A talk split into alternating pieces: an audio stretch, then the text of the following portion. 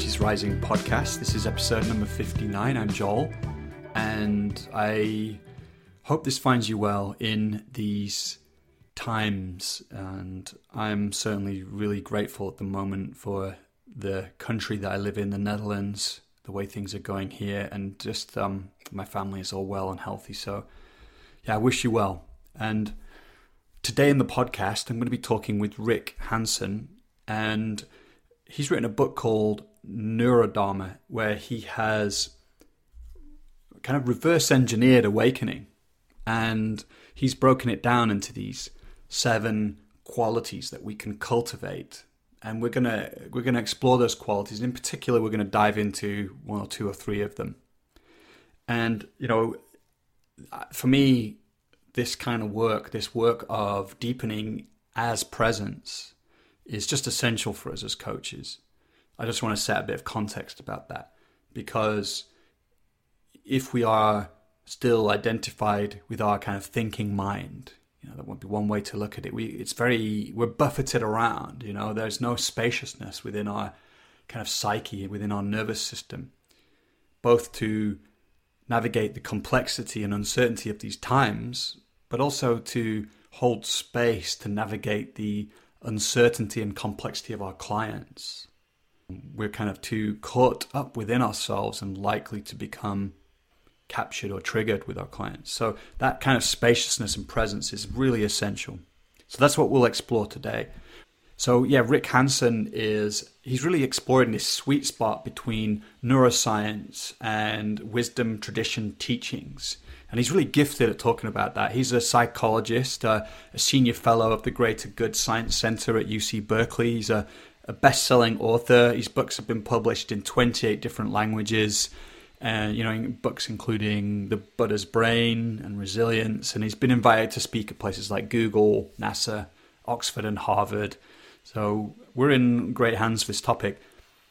If you're not on our mailing list if you're a coach and you're listening to this and you're listening through spotify or some other kind of streaming device you can sign up and stay in the loop about our podcasts and our other free offerings, like the cool one we have planned coming up around leadership in these times. Um, so you can sign up to our mailing list by heading to coachesrising.com. And if you scroll down the page there, you'll find this box. You put your name and email in there, and you'll stay in the loop about the cool things we've got coming up. As usual, I'd be very grateful if you would share this. So uh, here we go. Let's dive in. Here's Rick Hanson. Great. Let's well, let's just carry on, Rick, from here. Uh, it's, okay, it's just always uh, fun to hang out with you in these spaces, and um, I'm excited to talk today because of your book that you've got coming out, Neurodharma. And um, actually, you could tell us the, is the the full title. Oh, thank you. The subtitle describes the book very well. Yeah. New science, ancient wisdom, and seven practices of the highest happiness. Right. Yeah and I, I, think it's um, it's a wonderful book, and it's very important. It's, in fact, we had a, a kind of pre-conversation last year with Shinzen Young where we we kind of yeah. explored it together. And um, let me ask, this is something I was curious about. I was yeah. just like, what what inspired you to write the book? I've all like if I go out in wilderness, which I've done a lot, I've always been interested in looking around after I sort of have my breakfast and and think, what would what would it be like to be up there? And how cool would that be to be able to see from up there and to have the adventure of getting up to that little hill or mountain? What would it be like up, up there? And i'm just drawn in that direction. And i think in psychology in our own experience of life in terms of uh, happiness love wisdom inner peace inner strength equanimity serenity, um, having a heart that's both completely open and absolutely fearless. That is like going up to the highest peaks. And in the spiritual traditions around the world, the ones that are both religious and also the ones, let's say, such as the original teachings of the Buddha, that are really quite secular, actually, in many, many kinds of ways. They're very pragmatic and practical. Um, they're they're about natural phenomena mainly, certainly. Um, you know, we see there that same aspiration to for enlightenment, awakening. So, and in psychology, self-actualization, human potential, peak experiences, flow states. What's actually possible? The upper quarter, or tenth even, of human potential. So I've always been interested in that, and I'm not alone. There's a long-standing interest in that from around the world. And so what I wanted to do in the book was to pull it together and to really reverse engineer enlightenment in a respectful way, to really and explore with our modern understanding the hardware of awakening. What is the hardware? What is going on in the nervous system, inside the brain, plausibly these days, as people progress in the path of awakening? And what has uh, developed and stabilized in the brains of the great saints, the great yogis, the great sages, the great teachers, people we know in our own lifetime today. So, Shinzen, for example, Shinzen has had remarkable experiences. He's deeply trained. Um, you could see the fruits of his practice in his own life. What's going on in Shinzen's brain? You know, I work backwards. I think, what kind of neural circuitry is going on when he's rock solid, steady of mind, right? What's happening there? And then as we reverse engineer that, we can understand things to develop those qualities increasingly in ourselves. So that was the fundamental undertaking. Uh, and um, in a sense, I think that a problem in our culture in the last several decades has been a gradual lowering of our sights of human possible about what is about what is actually possible in a human life in the daily grind, the polarization of politics, the stagnation of well being in the middle class broadly in the developed parts of the world. Um, all that is the consumerism, the crass materialism, the flooding with media and entertainment, um, you know, getting to Friday. And I think we've lost sight of self actualization, of, of enlightenment, of awakening, the upper reaches, right? And I think it's really important to dust that off and to clear the view, to keep the snowy peaks in view, even if we're down in the dusty plains or the lower foothills. And so that's what the book's inspired by. And then it's endlessly practical. Uh, it really, to me, is the coolest stuff. The deepest wisdom from the tradition I know best, Buddhism, uh, uh, and combined with the coolest, most recent brain science. Wow and then applied in seven very, very practical experiential ways. Mm.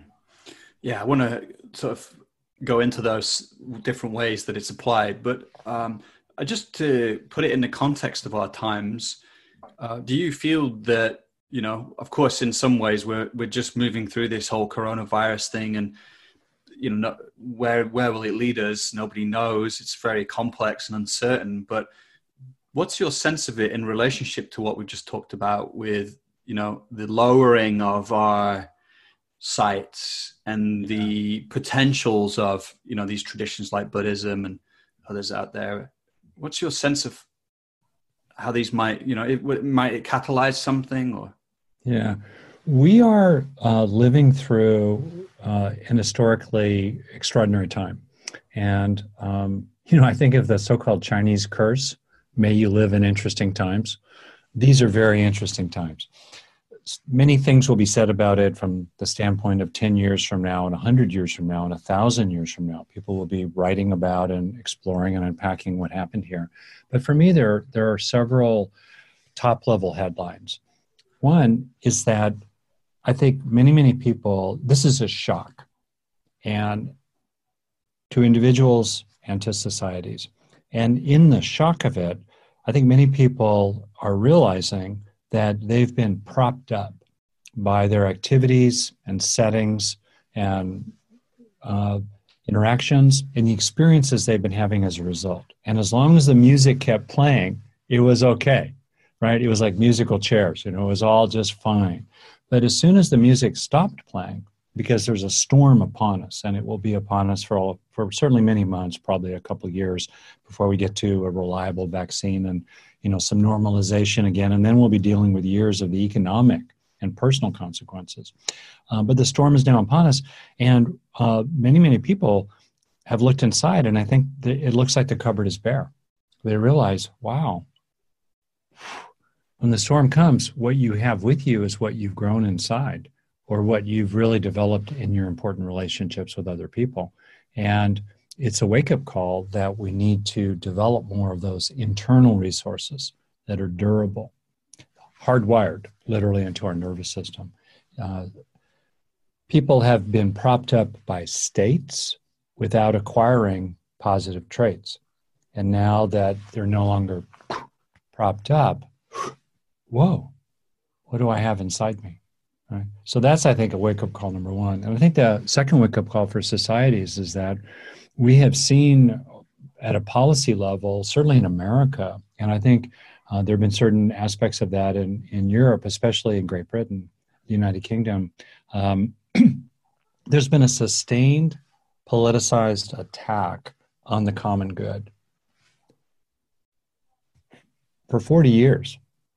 There's been a sustained attack on uh, public health systems, the social safety net, uh, the whole idea of a society. Margaret Thatcher, for example, famously said, There is no society, there are only individuals and families. Well, all that is fine as long as the music is playing, right?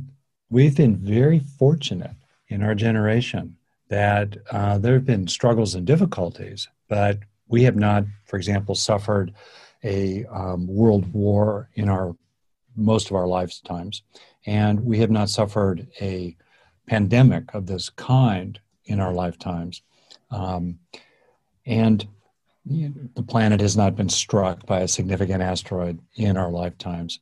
And everything's been kind of fine as long as the music's playing. But when the storm comes to, for example, America, it's as if my country has been like a fancy looking house with, you know, Trump's logo on the on the outside and it all looks kind of shiny and golden and propped up, except it's been hollowed out by motivated termites for 40 years.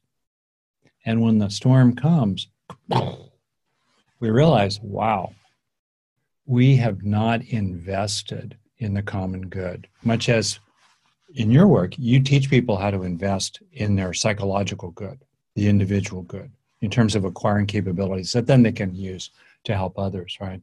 At a public policy level, we need to invest in the common good. And what's being shockingly revealed are the consequences of not investing in the common good and, in fact, attacking those things that promote the common good, such as science, civil society, the rule of law, journalism, democracy, uh, and policies that build up reserves for the common good that we can draw upon when the storm comes. We've failed to do that. And I hope the takeaway at the individual level and at the public level is to realize we need to reinvest in ourselves. Yeah, I, I spoke. I, this seems to be a common uh, message. I spoke to, for example, Elizabeth Stanley, who is a trauma and stress kind of resilience mm. expert, yeah. and she talked about this exogenous shock that we're in, which has highlighted the the compartmentalization of of life and how you know there's just unprecedented levels of stress of yeah. you know chronic illness. And the same things you're saying you know that we've been on this hamster wheel you know boom boom boom yeah. the, like cortisol firing and you know now it's stop you know? Yeah. and and so i think it on the one hand the cupboards are bare and people are maybe starting to like take a breath and just say like what what's important to me? Totally right. And um it, you know, to use a kind of metaphor from my background in wilderness, and mountains, and rock climbing, um, everything's fine when the sun is shining, and the climb is easy, and uh, everything's going your way. But suddenly, when the storm comes, let's say, or you realize that the route that you're on has actually not been prote- protected properly, then suddenly you look inside your backpack that you've brought with you and you realize, oh my goodness, I forgot all this gear. I just thought everything was fine. Like I have a friend who would always leave his jacket back at the car. And I would literally bring a second jacket for him because I knew he would forget his jacket and he wouldn't realize that it gets cold in the afternoon and it rains often in the mountains in the afternoon. Duh. Uh, you know what I mean? So I think there's a way in which we've uh, kind of, a lot of us are looking inside and realizing, wow, I need to invest in what I'm bringing along in my personal backpack as I go through this life, right? I need to fill myself up. And so the tie into the, the book is really, really timely and strange. Um, uh, the, what the book's about really is developing over time, hardwired into your nervous system, grounded in science, the most unshakable core of, I'll just name the seven qualities steadiness of mind. That sounds pretty good. Lovingness in your heart, and unshakable compassion and kindness, even as you speak truth to power. Third, a sense of fullness, contentment, equanimity, a stability of lovingness and inner peace, so that the, the stressful craving of drivenness or aversion or clinging to others falls away. So, an unshakable core, steadiness, lovingness, fullness, get a feeling of that. And then, hmm, more subtly, but and more profoundly, a sense of wholeness, being whole. You're all included and your mind is experienced as a peaceful whole while receiving nowness, while really living at the front edge of now continuously with comfort, uh, feeling comfortable with arising and passing away continuously, the radical, ephemeral nature of all experiences, being okay with that and living in that edge of emergent delight and interest and playfulness and, and gobsmacked gratitude nowness, while feeling connected to everything. Really recognizing inner being, as Thich Nhat Hanh puts it. One of the great failures of our time is not recognizing inner being and, in fact, attacking the whole idea of it. Right? Opening into allness, you know, feeling like a local expression, uh, buoyed by nature. So you're a local wave in the ocean, and yet you know fundamentally that you are the ocean expressing itself through you and all the while your nature is water. That's pretty cool. And then the seventh practice i call finding timelessness. It's a way of uh, just describing somewhat poetically a sense of that which is unconditioned that which is stable not subject to arising and passing away therefore timeless therefore eternal. Um, the ultimate refuge the farthest shore as the buddha put it a long time ago. So the book's about developing these seven qualities, right? Steadiness, lovingness, fullness, wholeness, nowness, allness, timelessness, which are fabulously wonderful as they're gradually perfected as we approach the pinnacle of the mountain of awakening. And meanwhile, holy moly, are they useful in everyday life? When you're stuck at home with people who are irritating, or uh, you can't do familiar things you used to want to do, or um, a lot of the superficial props of your life have fallen away and you're left with what's in your heart. And it's wonderful when what's left in your heart is enormous serenity and love and contentment and wisdom, right? That's very, very useful when things are at their worst. So for me, these seven qualities are about developing oneself for when things are at their best while being very, very useful for when things are at their worst. Mm-hmm. And it, it seems like when you put them all together, that it's a really like a, a complete picture or at least a f- very full picture of what yeah. Um, yeah. human experience could be rather than like, you know, a lot of people focus on one or two. Exactly right. Yeah, and and again, to me, it's it's just common sense. If you think of people who pick your pick your person in modern times or historically that it, you consider, yeah, that's a wholly admirable person. Uh, they might even be enlightened, or if they're not enlightened, they're farther along than I am. Right? Let's say, and I'll just name a few people. You know, currently Thich Nhat Hanh, um, the Dalai Lama. I've I've known teachers. I look at them and I go, yeah, you you got something going. You know, Shinzen, let's say, has qualities certainly that uh, are farther along than my own. And then we just kind of look at them and go, what's it like to be them? What are they like? How would you describe, how would you operationalize enlightenment? And uh, at the peak. And for me, it's the perfection of they're, they're steady, their hearts are loving, there's equanimity, they um, have this sense of wholeness in the present, connected to everything, always on the edge of mystery, right? These seven qualities seem pretty clear. Maybe there's an eighth or a ninth. I don't know. I, I can't think of one. To me, uh, these are ways of talking about uh, the possible human and then how we can develop ourselves along the way. Yeah. And you know, for a lot of people, it might be it might sound like, wow, that's a that's a lot, you know, to take in. So, yeah. um, and uh, you know, do you see these sequentially, or is um, it you know, yeah? So you start with number one, steadying. Yeah, um, we can feel them, like literally, in, and as coaches, it is our nature to be present, loving, and contented. When we're disturbed, we leave that home, that home base. We are driven from our home. But it is our nature to have a field of awareness that is undisturbed, even though disturbances pass through it. It is our um, it is our nature certainly to be de- dependently connected with everything. We we are interdependent. That's our nature, and um, I think since timelessness, in some sense, is an, is an inherent feature of reality, and, and in my view as well, it's an aspect of um, what is beyond the ordinary natural Big Bang universe. It's always the case. So,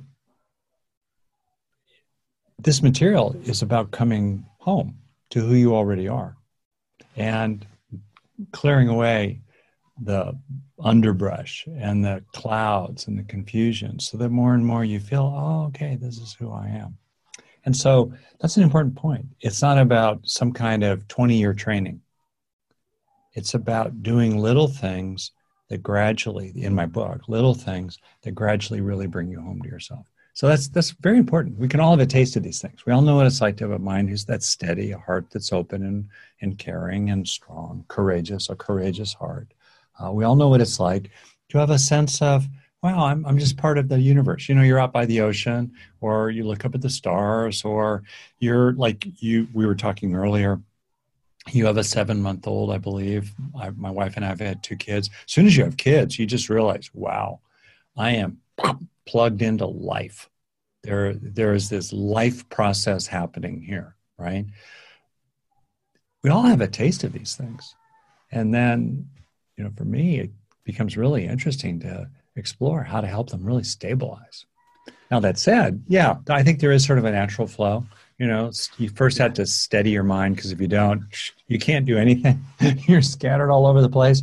Really quickly, it's important to warm the heart. Sometimes people start with warming the heart. I'm totally fine with starting there, you know, uh, and I think people vary, but, you know, just where you feel um, a sense of, okay, there's a caring in me toward others, and there's a receiving of their caring as well.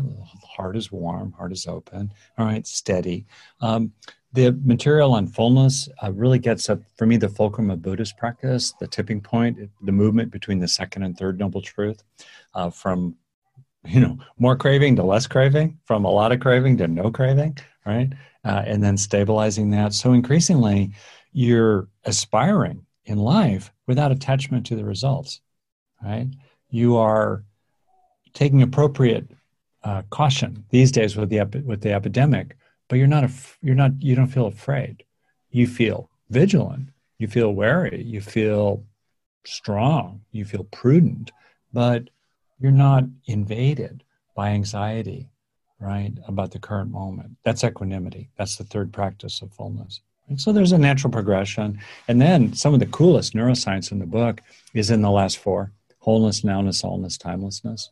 Uh, and they're the scientists are ahead of the practitioners in a lot of ways. You read these papers, I, I read a ton of them, and I translate them uh, and apply them. I'm, a, I'm a methods guy, uh, so you read them and you suddenly realize, wow, this scientist is saying something about the brains of rats, and acknowledging the ethics and the issues, ethical issues around animal research and so forth. That said, this process in the brain of a rat, when it feels rewarded, wow, if I turn that into an experience that I can have that's more differentiated or clarified by applying what that scientist has found out about dopamine processes in the brain of a rat, wow, I can feel less driven and tense and contracted, even while I work 10 or 12 hours a day and get a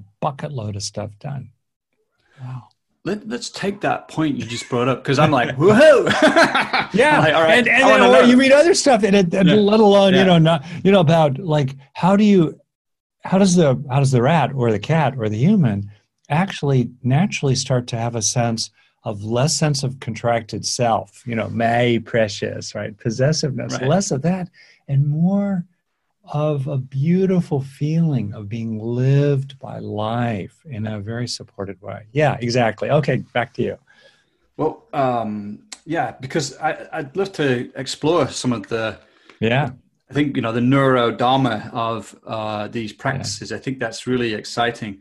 You said, for example, there that you know with rats, this kind of um, they're exploring how you know this mechanism of yeah. is it craving and drivenness which can yeah. can then teach us about how we can kind of live beyond that that was my sense of it into a place yeah. of peak performance so that's right you tell us a little bit about the science of that in a nutshell but then i guess i'm interested in how that points to practicing effectively Great. Know, imagine that neuroscience is showing us there are, there's ways we can really practice effectively. Yeah. So um, this and this kind of illustrates a general principle runs throughout the book. For me, Dharma is a word from India. Uh, essentially means the way it is, and it's it's a way of nodding to the perennial wisdom from around the world, not just in the East but throughout the world.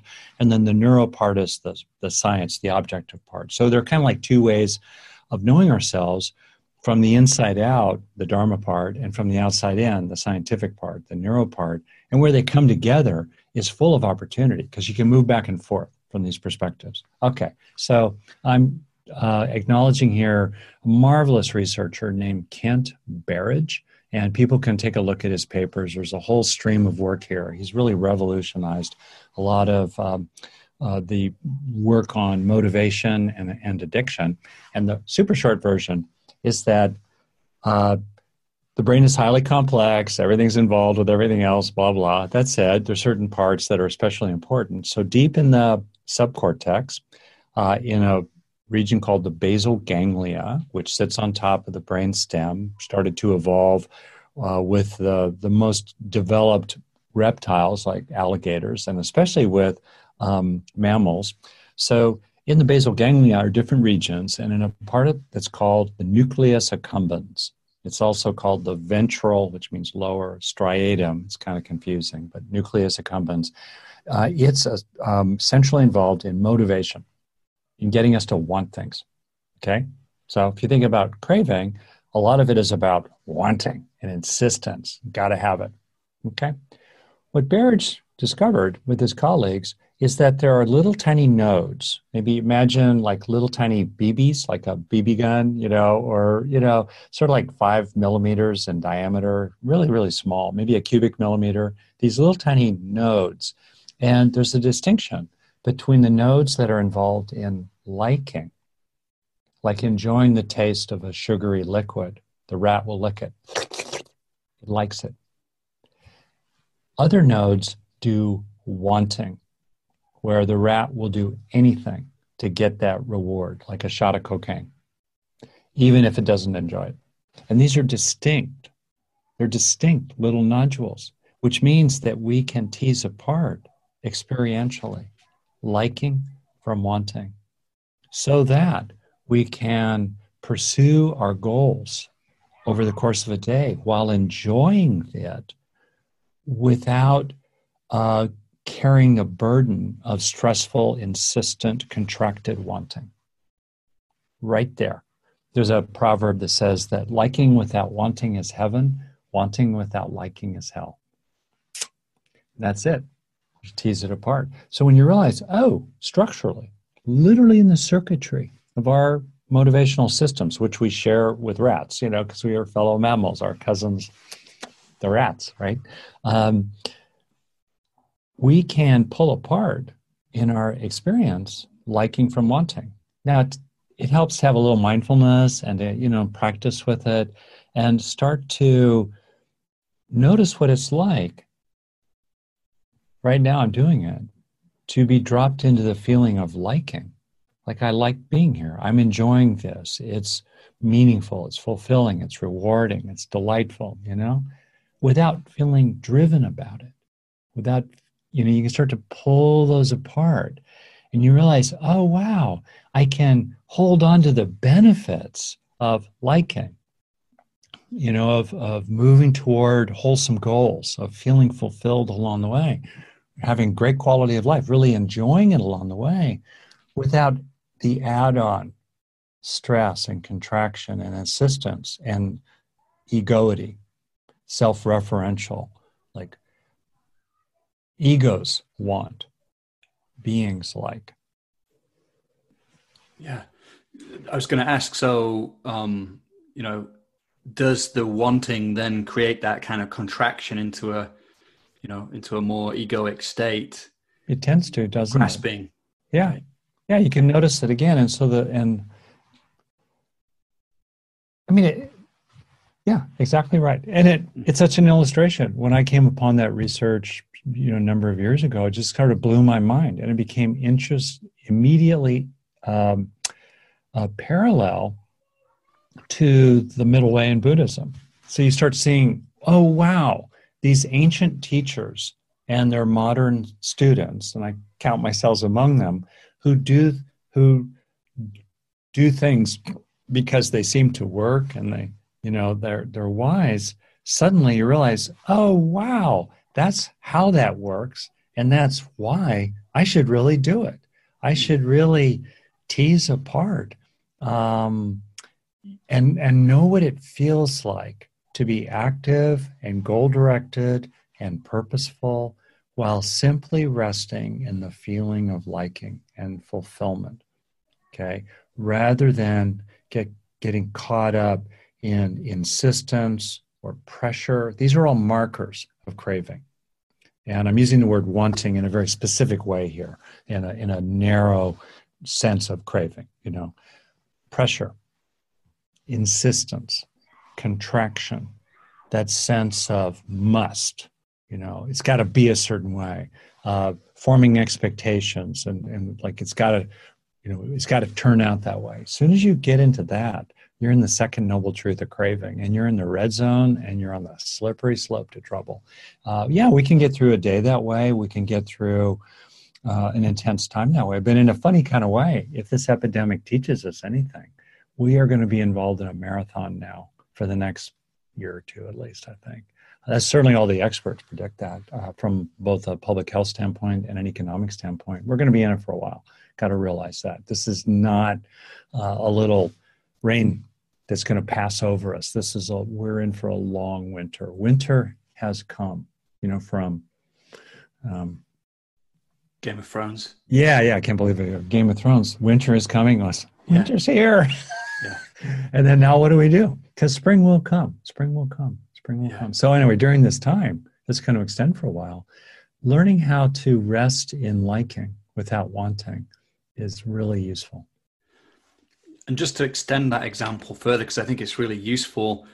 You know, it's what I get from what you say is it's an yeah. very embodied practice, isn't it? You know, oh, so totally, exactly. Throughout right. the day, one could be paying attention you know like how would you if you were to mm-hmm. give someone that practice yeah it would be like yeah you know get a feel for them both and then um, throughout the day track it yeah so uh, nice way to do it and it's like the rat research you know just taste something you like it's you know and uh, you know the classic raisin exercise where you just put it in your mouth and you know let it sit there for five minutes or and notice how you feel like okay i'm going to do it here so i have a glass of water has a little kombucha in it, right? So I'm going to take a sip. I like it. I can simply like it without insisting on having more. And people can start to tease apart the sense of liking from the sense of wanting. And people can also be aware of wanting, you know, without enjoying it. Classic example: um, people in who have a gambling addiction. You just keep pulling the slot machine, and every so often it pays off. They don't even smile, right? They don't.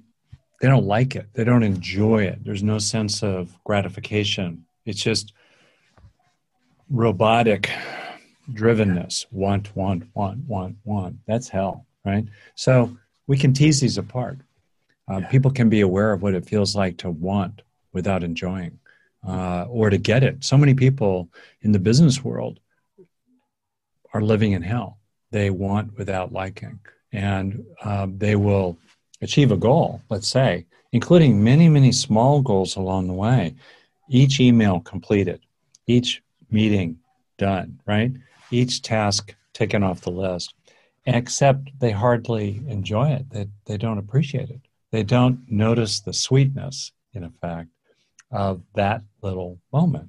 And that's kind of a hell realm to move through life uh, wanting without enjoying.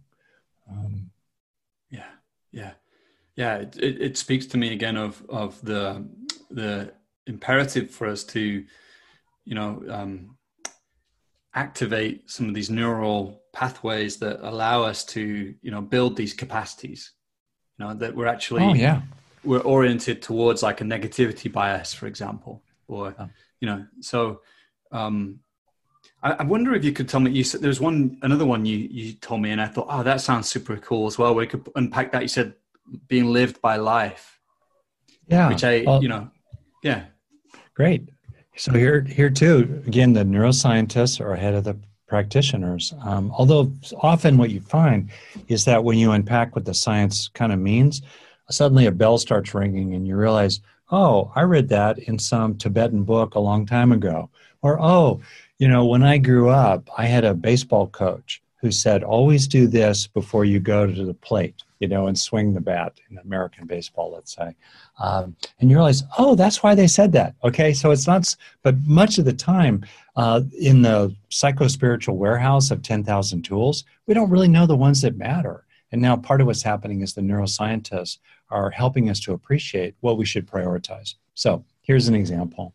Um, in your brain, naturally, even as you and I have been sitting here, Joel, our brains have naturally cycled, or as people listen to this or perhaps even watch it, their brains naturally move back and forth perceptually.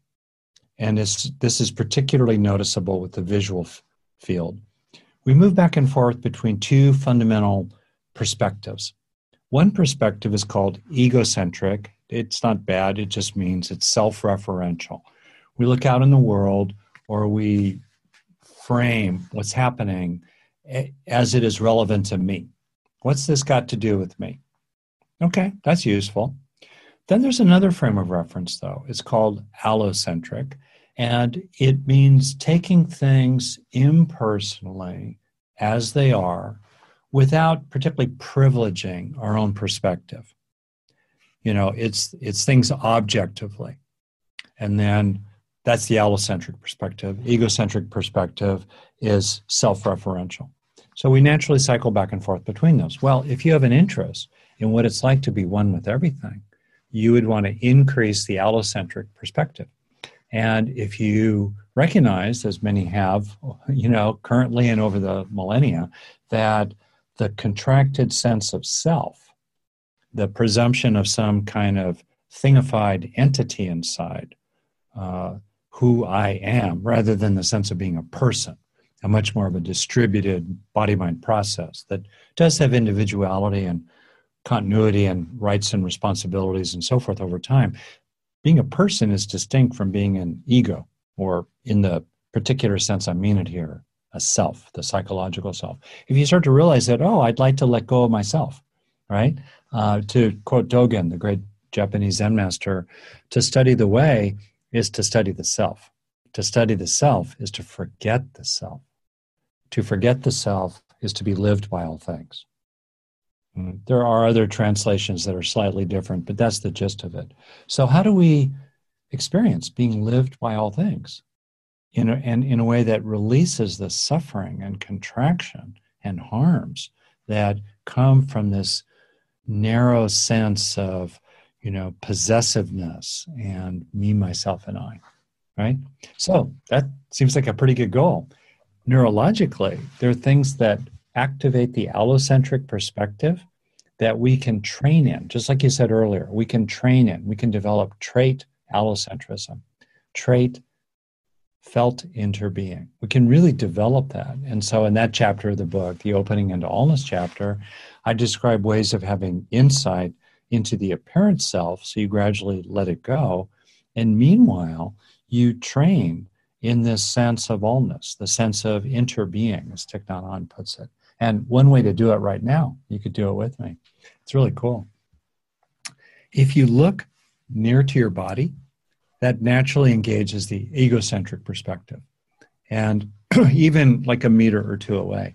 And just kind of notice that psychologically, with mindfulness, you can be aware of this that the sense of self, the sense of I, tends to increase as your gaze is within a couple meters of your body. And this makes sense because in the wild, as our neural circuitry was evolving over 600 million years, things that were proximal, that were close to the lizard, the mouse, the monkey, the caveman, the modern human, um, cave women too, obviously. Things that were close were were immediately relevant. Friend or foe? Is it going to eat me, or can I eat it? Right. Uh, on the other hand, if you extend the gaze out many meters and you start to move it toward the horizon, Maybe you get a sense of the whole volume of the room. You look at the corners, up at the ceiling. You'll notice a shift in your psychology less sense of contraction, less sense of I, less verbal chatter that's self referential, always commenting on what you're thinking, and often a, a, a softening of stress, a calming comes in. Right. When we're taking things as a whole, impersonally, it's like, oh, it is the way it is. What's interesting in terms of evolution is that the allocentric view is earlier, it's more fundamental. It was the first to evolve. And it doesn't, in, in a way, it takes less processing power for a beetle or a lizard or a monk or a squirrel or a cat or a mon- you know a monkey to just recognize things as they are. Um, it takes a lot of processing power to start to develop this very extended sense of self uh, and with a lot of chatter about the relevance to me of all the stuff around me. Both are useful, but many, many people these days are trapped in that egocentric view. And again, that's one of the things that has been, um, that we're paying the price for now, because that egocentric, selfish, self referential, you know, it's only about me view that has been frankly highly driven and politicized by the right. Um, and in my view, it's a, it's a view that is fundamentally not conservative at all, because if you're conservative, you want to conserve, you want to preserve, you want to preserve the resources in the planet, you want to preserve the well being uh, of the common good, you want to preserve it, right? Um, and what's come with that intense egocentric perspective. All that matters is me and my gun and my gold. In the long run, that exposes us to huge risks. We've deferred and accumulated risks that we're now suffering, and millions of people will die around the world as a result. Hmm. So, yeah, yeah, no, it's a great answer, and um, yeah, I think it's again one of the opportunities is how do we evolve beyond that that kind of finite yeah. game we're playing. And um, I, wonder if there's something you could say about you're talking about this already, but this what neuroscience is telling us about what's a, an effective way to practice to turn states into traits. Yeah. I think that's a very um, potent place to go in our conversation because sometimes it seems you know that's not happening so much with people. So, what does neuroscience say about that? Um, well, neuroscience basically says that there are these two fundamental processes occurring in our bodies and our, especially our nervous system and particularly the brain. The one kind of process is momentary activation. A cell is in a particular state at a certain time. Um, a neural network is in a particular state at a certain time. A synapse, one of several hundred trillion synapses inside your head, is in a particular state at a certain time. So that's one sort of thing that's going on. Then there, um, the other thing that's happening are the effects of momentary states that create lasting change in the structure and function of the body, in particular in its brain. So we have these two things, and that pro- they're kind of summarized in the famous saying: neurons that fire together, states, can wire together, traits, lasting change. That's the essence of learning in the broadest sense, including implicit learning somatic learning, emotional learning, attitudinal learning, motivational learning, spiritual learning, the learning we most care about, way beyond ideas and information. We care about uh, skills, the acquisition of skills, including interpersonal skills. Um, that's the kind of learning we care about. All right. So that's the fundamental process. And neuroscience also tells us that there are um, that there is a bias toward negative learning for raw survival purposes. Back in the Stone Age, back in Jurassic Park, during the Game of Thrones, you know, the Bronze Age, uh, it was, uh, you know, the Iron Age, actually, they did have steel. So, anyway, um, that it um, is is really important to, you know, really learn from negative experiences. Okay. That's useful maybe during Game of Thrones, right? Uh, but in most situations today, the negativity bias of the brain, which makes it, as I say, like Velcro for bad experiences, Teflon for good ones, uh, is really a problem. Creates a lot of unnecessary suffering, a lot of unnecessary conflict. It's easily manipulated by authoritarian leaders, uh, whether in a family or a company or a country. And we're vulnerable in that way. So it's very important to pay attention to the negativity bias. Neuroscience teaches us that. It also teaches us, though, that there are little things we can do in our minds, as it were, that engage our brains that increase the conversion from state to trait, from positive state to positive trait. We can actually steepen our growth curve, our learning curve every day, many, many times a day, and take charge from the inside out of the brain change process, which is occurring already willy nilly, often negatively, often based on being buffeted and pushed around and manipulated by external forces or the residues of internal reactions that still carry us away like trauma. So as you know I, this i would say is a real expertise of mine. I've developed super deeply the how of personal growth the fundamental how of lasting positive change right what is that how and how can we take charge of it from the inside out um, you know i've uh, I've written about it a lot. You know my material about that a lot. We could be called positive neuroplasticity. Uh, the essence is really simple, you know, and I'll, I'll just tell you three things that coaches can do and teach their clients to do that draw on positive neuroplasticity. First is to extend the duration of the experience. If you're having a moment of feeling connected to everything, right?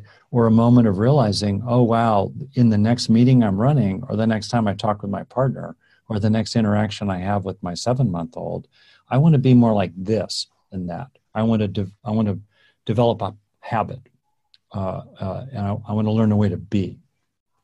Or maybe you just have a moment of calming while you meditate, or just you have a moment of gratitude looking around and seeing the cloud in the sky. Wow, I'm alive. It's not perfect, but it's amazing. you know?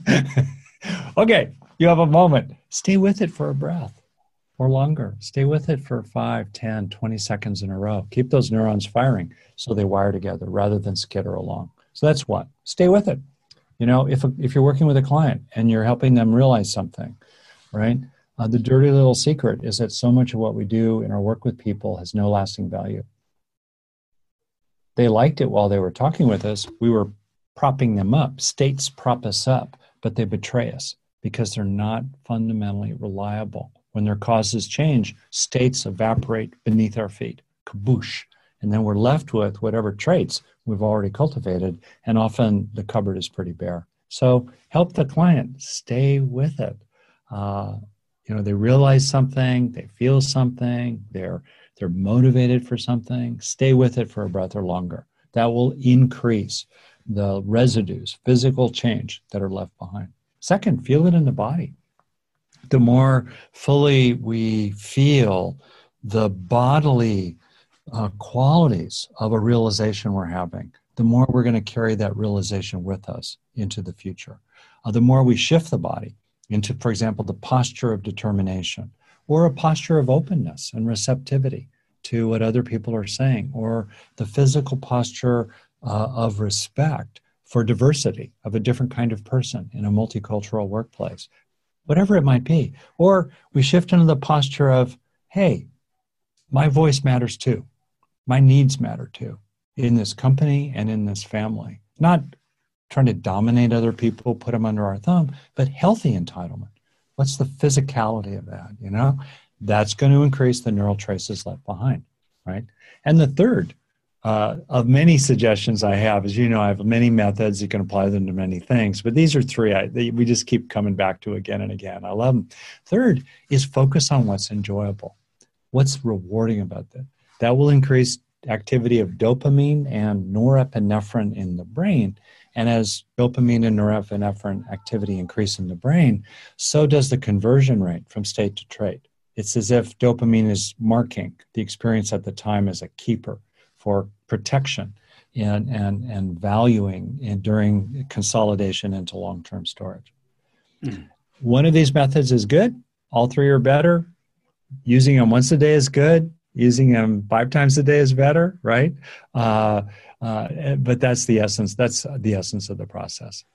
Well, I, and I, I know we've talked. We did a whole podcast on this, and I want you know I'd recommend people listen to that. Yeah. It's so important for me. People might be listening to this and going, "Oh, oh, cool," but you know, if people got this in their meditation practice, you know, so often they're doing a practice, but they, well, they, uh, something arises, a state arises, but they yeah. keep doing the practice when actually they could be sinking into that state. Exactly.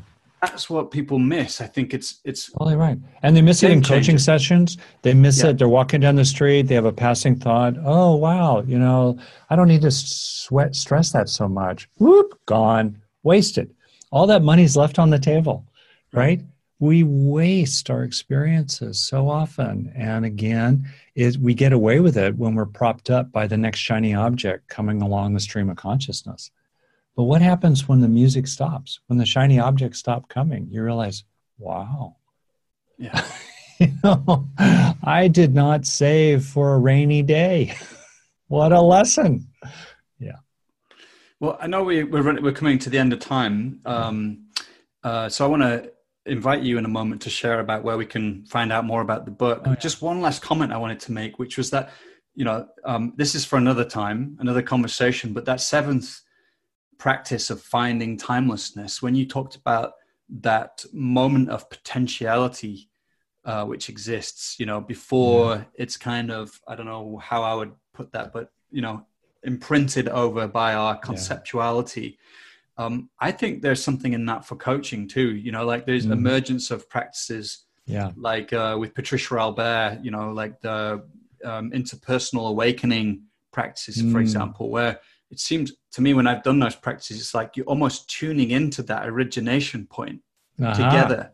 Very good. And, um, you know, it's incredibly powerful when when we mm. go there. So I wanted to say that I think even if it, there's something highly relevant in each of these points you brought up for coaches. So oh, I really appreciate you saying that. And in a nutshell, if someone wanted to, let's say, read a book that took very seriously the descriptions of the highest aspirations for any human being. Took really seriously those descriptions and explored okay, what's scientifically happening inside our body as we develop ourselves in that way? And then, most important, how do we use that? How do we use that to accelerate our own movement up the mountain of awakening? If someone were interested in a kind of coherent, really accessible, very friendly, and very practical summary of all that, that's the book I wrote.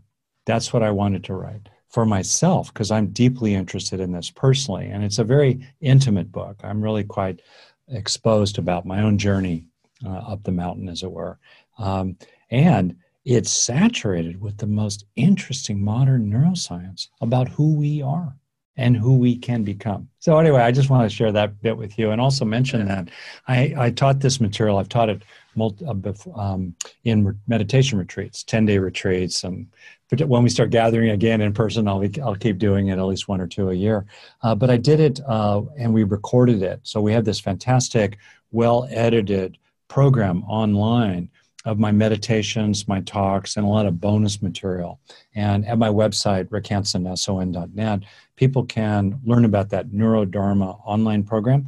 And it combined with the book really are great together because, you know, you read the book, this is deep stuff. It's really okay to read a little bit and go, whoa, I want to feel that for a little bit. Then I'm going to come back to it.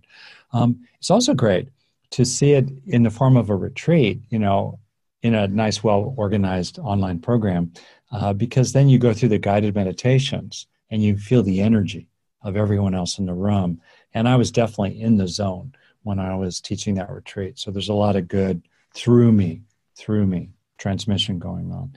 Um, so I just want to encourage people in that direction. And then with regard to the last thing you said, there's so much about that that we could talk about. Um, the short version for me, and I wish I could I'm going to do it kind of as a metaphor. All right, I'm going to use I'm going to use the back of my phone. Now, ignore all the stuff on the back of my phone. Imagine it is just a sheet of paper.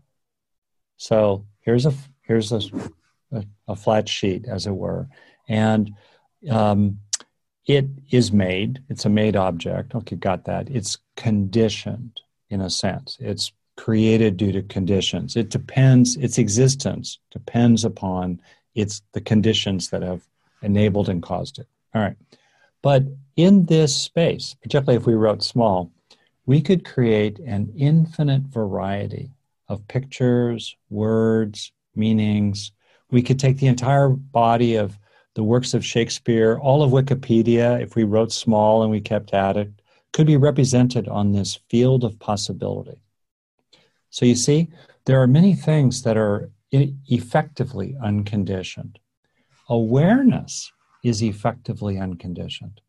The awareness of a cat or Joel or me or your your your child or my two kids, that awareness is the result of the operation of the nervous system nested in broader conditions and evolution and life and all the rest of that.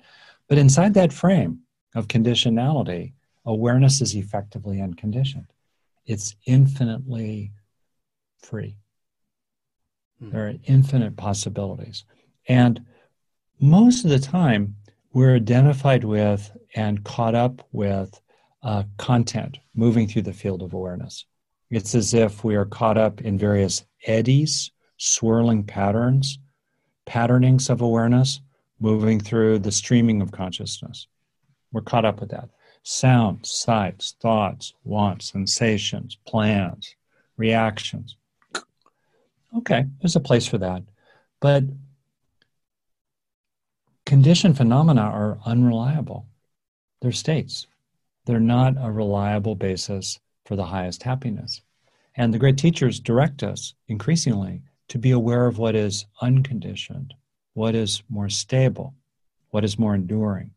In other words, the way I put it in the book, love the eddy, be the stream. And as we start to drop into a sense of what is relatively or effectively unconditioned, a sense of spaciousness in which things occur, a sense of stillness around which motion or activity happens, or a sense of possibility in which actuality occurs, or a sense of timelessness through which time passes, immediately we become calmer, more aware, we're more are inclusive of what's happening, and we become much more effective. We become less aggravating for other people. We don't foster negative blowback coming at us so much. And increasingly, we feel free. We feel identified with what is always just before the present moment. And we feel a kind of freedom. You know, it's as if the front of us is is is living into unfree actuality, determined phenomena, while staying in touch with a kind of spaciousness and freedom that's always just before what occurs. And I think that that can be applied in business settings. I have a business background, you know, before I became a touchy feely therapist. In other words, what's the space in which things are happening here? What's the field uh, in which things are happening? Um, what's a person's sense of awareness, which it is never itself upset as upsets move through it? What is this? What is the sense of the freedom in awareness that's distinct from a sense of pressured insistence on what has to happen. Yeah. And yeah, you know, and the ultimate point, because again, I'm I'm really interested in reverse engineering the absolute highest possibilities. Why not? And I don't preach it in the book, but if as I believe the Buddha taught, and as I believe many, many people, the, the most, the wisest, remarkable people who've ever lived, usually point to something beyond ordinary reality.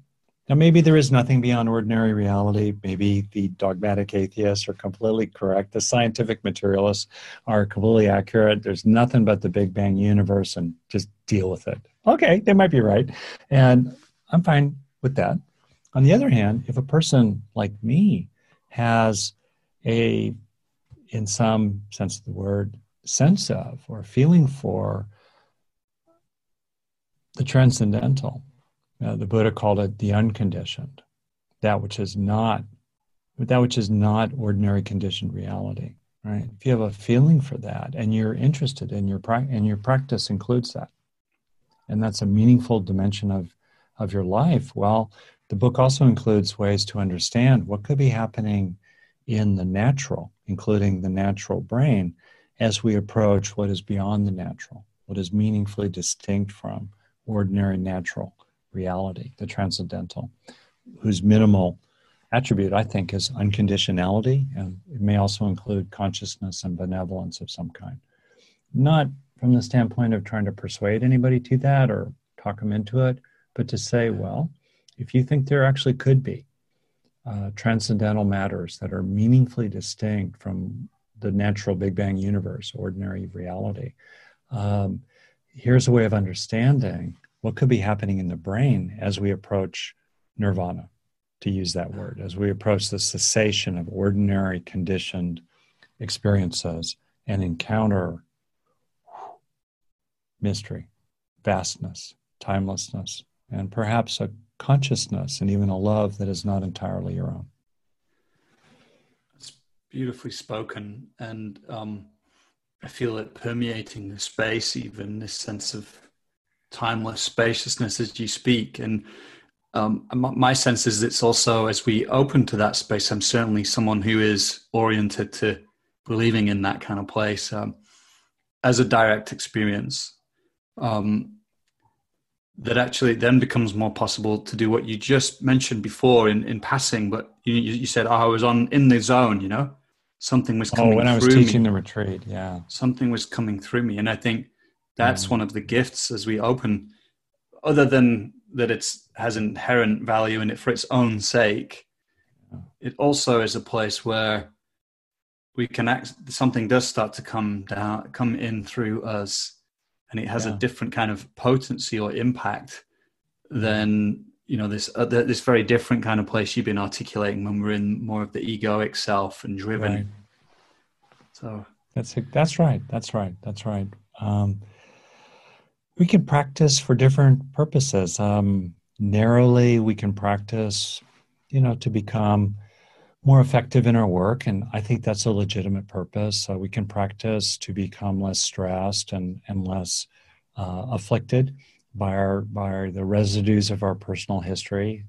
We can second practice for the sake of others, you know, to to be able to offer wisdom to them, or simply become a kinder, gentler, more reliable uh, person for them to hang out with. That's very legitimate too. Um, and uh, we can practice um, with the intent of making changes within ordinary reality, in particular within our own body and brain, that gradually make us, if you will, more aware of and more accessible to, more open to that which may well lie beyond ordinary reality. Kind of like practicing to clear the, the mud and the dust off the stained glass windows in, in the body mind so that the light that's always already been there can more readily shine through. Hmm. Yeah. I think that's a great place to kind of bring this to a close. And and what's funny is I noticed as we've talked about the transcendental and this this place that the uh, connection's been a bit more uh, uh, unstable. You know, it's like you're kind of disappearing into the matrix a bit more. So it's overloading the the overloading Zoom. So. Um, well, Joel, as always, it's such a treat to be with you, and I wish everyone well who might have a chance to listen to this or see it. And um, thank you very much for including me in this. Yeah, yeah, it's a real pleasure. And it's just tell us your website address again. Oh, sure, Rick Hanson, my name, S O N dot net. And people can simply Google me and they'll find the website, which is a wonderful repository of tons of freely offered uh, material, as well as some extremely well structured and very inexpensive and accessible online programs. Great. Me again, you're on the other side of the podcast. Just a quick word to say thanks for listening. Really appreciate it. Be well. If you're not on our mailing list, you can find it at coachesrising.com on that front page there. Scroll down, you'll see a sign up box, particularly if you're, a co- if you're a coach and you want cool resources, perspectives, opinions, tools on being a more effective coach, then you know head to our site. You'll see our programs, our offerings, our other podcast episodes, and you'll stay in the loop by signing up uh, to uh, you know hear about the cool things we've got coming up. All right, see you next time.